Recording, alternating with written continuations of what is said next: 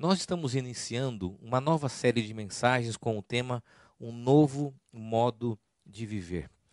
Embora a gente já tenha ouvido por aí a expressão o novo normal, o novo para alguns ainda não é normal. Nós estamos nos readaptando. A gente está, na verdade, aprendendo a viver essa nova realidade. Essa situação nos faz pensar a maneira que nós devemos lidar e enfrentar os desafios que estão surgindo com essa nova realidade e os desafios que virão mais na frente. Como que nós lidamos com esse novo modo de viver, com essa nova maneira de viver. E nesse mês, especialmente, nós queremos refletir uh, com base no livro de Atos. Uh, o livro de Atos é um livro importante porque retrata o início da vida da igreja. Não só o início da comunidade cristã, mas também relata o ministério apostólico de como, através dos primeiros discípulos, dos apóstolos, da comunidade primitiva, o evangelho se desenvolve nessa vida comunitária e a mensagem de Jesus é estendida a todas as pessoas, a todos os grupos religiosos da época e, especialmente, ela acaba até alcançando o mundo. Como que a comunidade cristã, a primeira comunidade de fé, lida com uma nova situação. E é muito importante a gente fazer uma conexão em relação a isso com o texto que eu vou ler. Nós vamos ler o texto de Atos, capítulo 1, versículo 8. É um texto que abre o livro e que nos traz um importante eixo semântico, uma importante afirmação para entendermos como a comunidade enfrentou o novo e como nós também devemos enfrentar uma nova situação. O texto de Atos, capítulo 1, versículo 8, diz o seguinte: mas vocês receberão poder ao descer sobre vós o Espírito Santo, e sereis minhas testemunhas, tanto em Jerusalém, como em toda a Judéia e Samaria, até os confins da terra. Como nós falamos, basicamente o livro de Atos, nós temos o início da comunidade cristã. Nascia uma nova religião, uma nova maneira de se viver e uma nova forma de se viver a fé. Embora alguns estudiosos dizem que não é uma nova religião, porque religião é todo movimento humano na direção do divino. E o evangelho é o contrário disso, é o movimento de Deus na direção do ser humano. E essa nova maneira de se expressar a fé e de se viver a fé se faz diante de um novo cenário, diante de um novo contexto. A gente tem que lembrar que a religião da época era pautada no templo nos ritos religiosos, nas leis, na conduta moral. E aparentemente passa a ser experimentada para a comunidade de fé a partir do evangelho e não mais na estrutura religiosa que tinha na época. E essa forma que a comunidade começa então a viver o evangelho, a gente pode até dizer que é uma forma disruptiva. Há uma quebra de um modelo religioso. Uma fé pautada na parede passa a ser uma fé vivida nas casas, nos relacionamentos. Uma fé que é pautada no discurso religioso, nos ritos religiosos, passa a ser vivida nos relacionamentos interpessoais. E é dessa forma que a comunidade, os primeiros discípulos e os apóstolos começam a viver o novo. Agora, partindo dessa experiência, e que de alguma forma também remete ao momento que nós estamos vivendo. Claro que a gente tem um quadro mais grave, que é a pandemia que está à nossa porta, que nos aflige, que nos preocupa, mas o cenário da novidade, de uma nova realidade, é muito parecido com aquilo que a comunidade cristã primitiva vivenciou. Como que nós lidamos com um novo modo de viver? E é exatamente isso que eu quero conversar com você.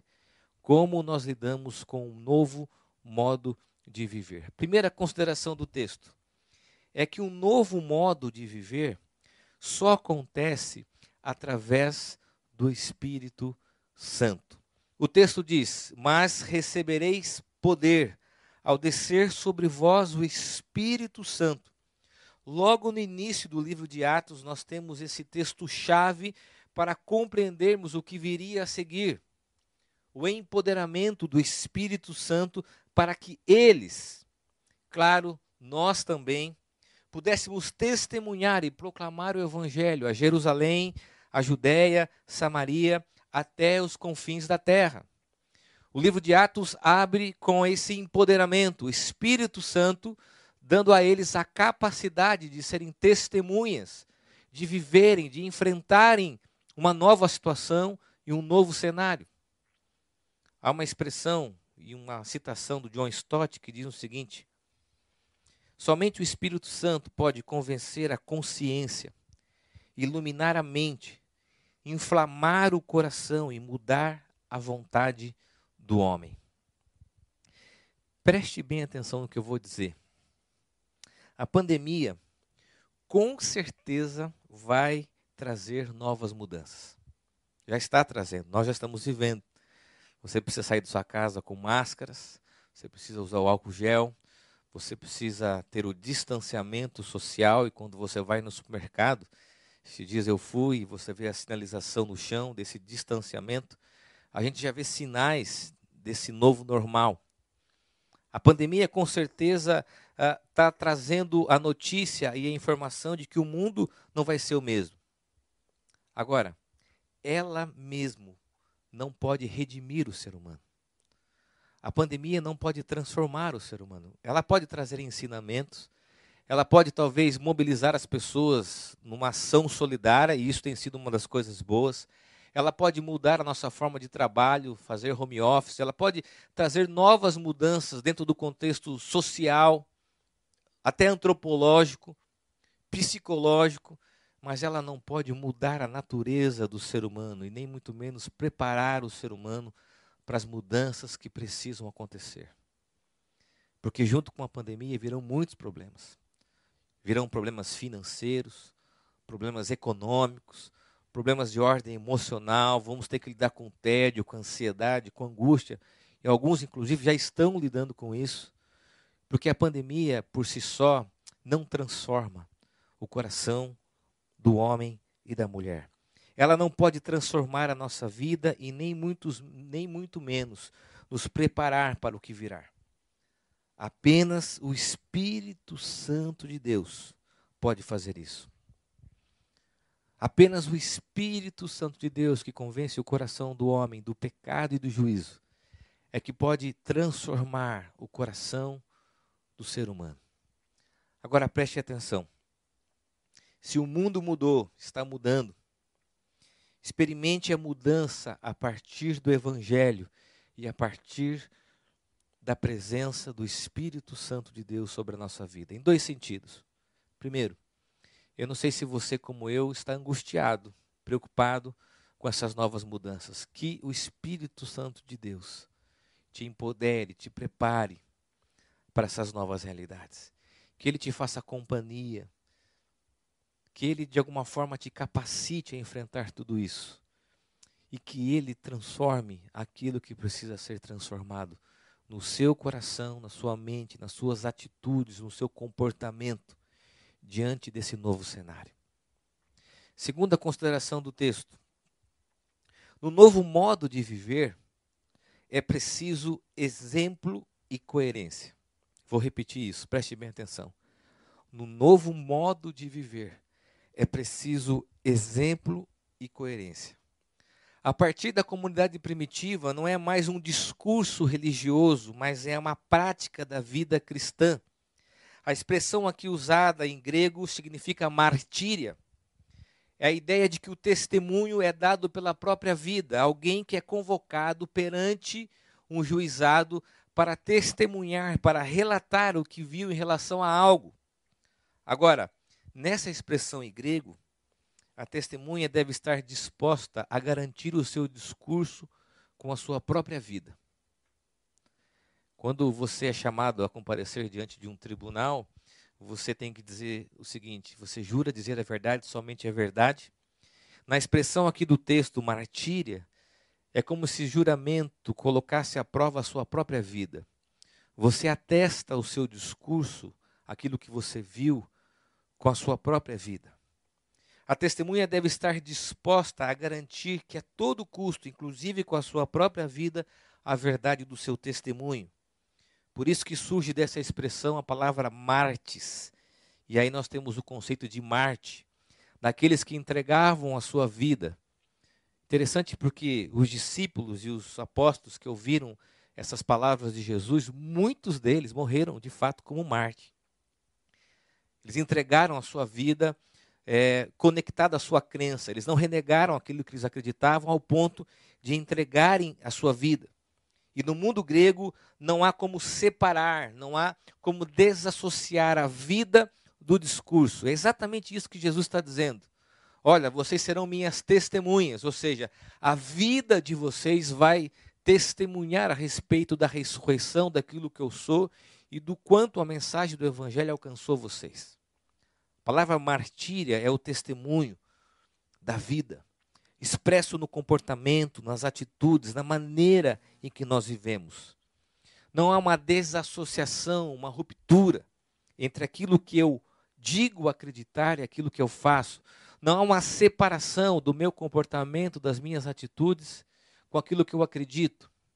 E é interessante a gente parar para pensar, porque Jesus, por diversas vezes, condenou o discurso religioso da época, os grupos judaicos religiosos, políticos religiosos, porque havia uma contradição. Eles eram incoerentes com o discurso e a prática. Por diversas vezes, Jesus repreende essa forma de viver a fé e a comunidade cristã, os seus primeiros discípulos, não deveriam ser assim. Não deveriam ser incoerentes, contraditórios, mas deveriam ser exemplos com a própria vida. Albert Schweitzer tem uma frase que diz o seguinte: Dar o exemplo não é a melhor maneira de influenciar as pessoas, é a única. É a única forma. E olha que interessante, eu tenho pensado muito a respeito disso, porque eu tenho três filhos. E uma das coisas que a gente aprende quando nós temos filhos pequenos é que eles não separam o discurso do nosso comportamento e da nossa prática. É, às vezes, coisas simples que você faz, eles já conectam com aquilo que você disse às vezes até coisas engraçadas do dia a dia, como comer alguma coisa que você proíbe que eles comam, ou como você dizer alguma coisa que eles têm que fazer e você não fazer. Por quê? Porque para a criança não há separação entre o que nós falamos e o que nós fazemos. E é exatamente isso o conceito da palavra testemunho. Por isso que o Ricardo Barbosa diz o seguinte, acompanhe essa citação, ele diz assim: coerência é o encontro das nossas convicções com as nossas atitudes. Vou repetir. Coerência é o encontro das nossas convicções com as nossas atitudes. Nós estamos vivendo um momento agora que a gente tem mergulhado nas redes sociais. Até em função do isolamento, a gente tem um pouco mais de tempo para as redes sociais e a gente tem um discurso bonito, a gente tem ideias, a gente sabe, na verdade, aconselhar as pessoas, a gente sabe dizer para elas o que elas devem fazer. Mas será que de fato há coerência no nosso discurso entre aquilo que nós falamos e aquilo que nós fazemos? Até para atualizar, eu poderia dizer o seguinte: será que há coerência entre aquilo que nós postamos e aquilo que nós fazemos de fato? Será que a coerência do nosso discurso nas redes sociais com a nossa prática, com as nossas atitudes, com o nosso comportamento? Porque a coerência é o encontro da nossa fala, daquilo que nós dizemos acreditar, das nossas convicções, com as nossas atitudes. E a comunidade cristã primitiva, logo no início do livro de Atos, recebe de Jesus o empoderamento o Espírito Santo, dunamis, o poder para serem testemunhas com a própria vida. Jesus está dizendo que é preciso testemunhar partindo do exemplo e da coerência, porque não há como separar as duas coisas. Porque isso a religião da época já oferecia. Eu acredito que uma das coisas que nós vamos precisar nesse novo normal que surge, nesse novo mundo que nós estamos vendo, é de pessoas coerentes. Pessoas que deem o exemplo, que saiam do ambiente virtual. Que sejam de fato honestas, justas, solidárias. Que sejam pessoas graciosas nos seus relacionamentos. E preste bem atenção, quando eu falo de coerência, Eu não falo de pessoas perfeitas. Eu falo de pessoas honestas entre o seu discurso e a sua prática. Quando eu falo de coerência, eu não estou falando de religiosidade, porque isso os grupos religiosos da época de Jesus faziam muito bem.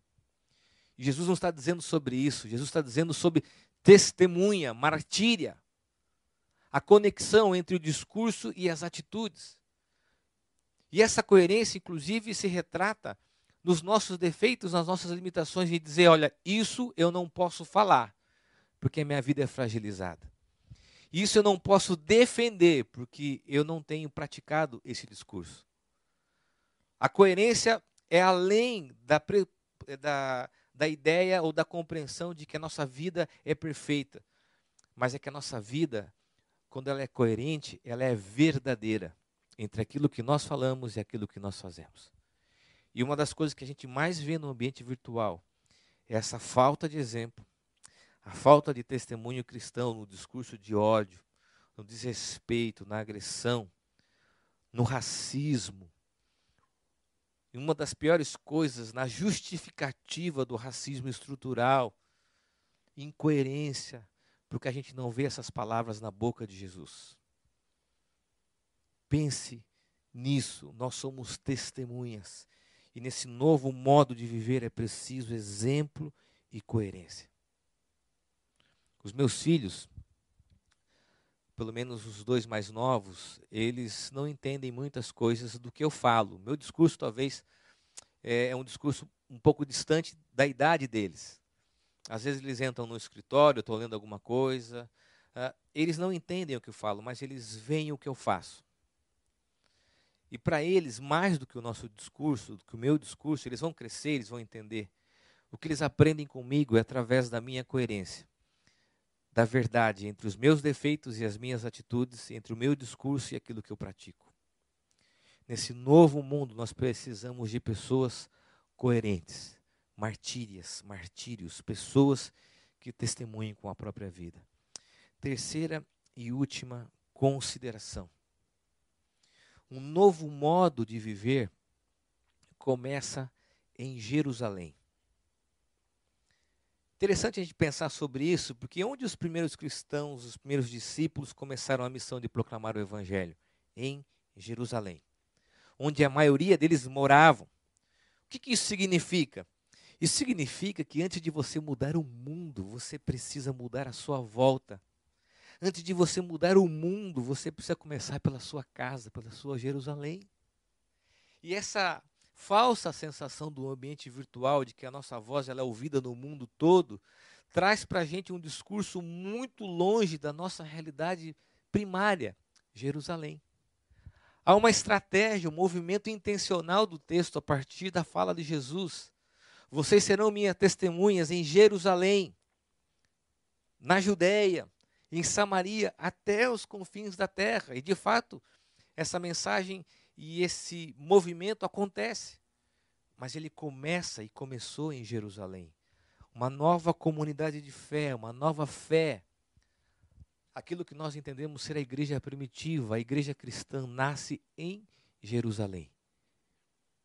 E olha só que interessante, semana que vem nós vamos refletir sobre isso também. Ah, havia uma expectativa deles usarem o templo, eles não usam o templo, no início sim, mas depois vão para as casas. E Jerusalém, ela é alcançada nas casas. Isso tem muito a nos dizer. Porque nós também estamos isolados, a gente está dentro da nossa casa, é, tentando viver uma nova rotina, tentando de alguma forma até privados de uma vida social. Deveríamos né, ter essa privação, embora alguns não estão entendendo a gravidade da situação, mas nós estamos mais tempo em casa. Isso nos ensina algo. Porque assim como a igreja primitiva começa o evangelho em Jerusalém, em Jerusalém nas casas, nós devemos viver o novo. E esse mundo novo partindo da onde nós estamos, nosso próprio lar. E aí fica a reflexão. O Brennan diz o seguinte: Como você se porta com as pessoas todos os dias, independente da posição ou da condição delas, é a verdadeira prova de fé.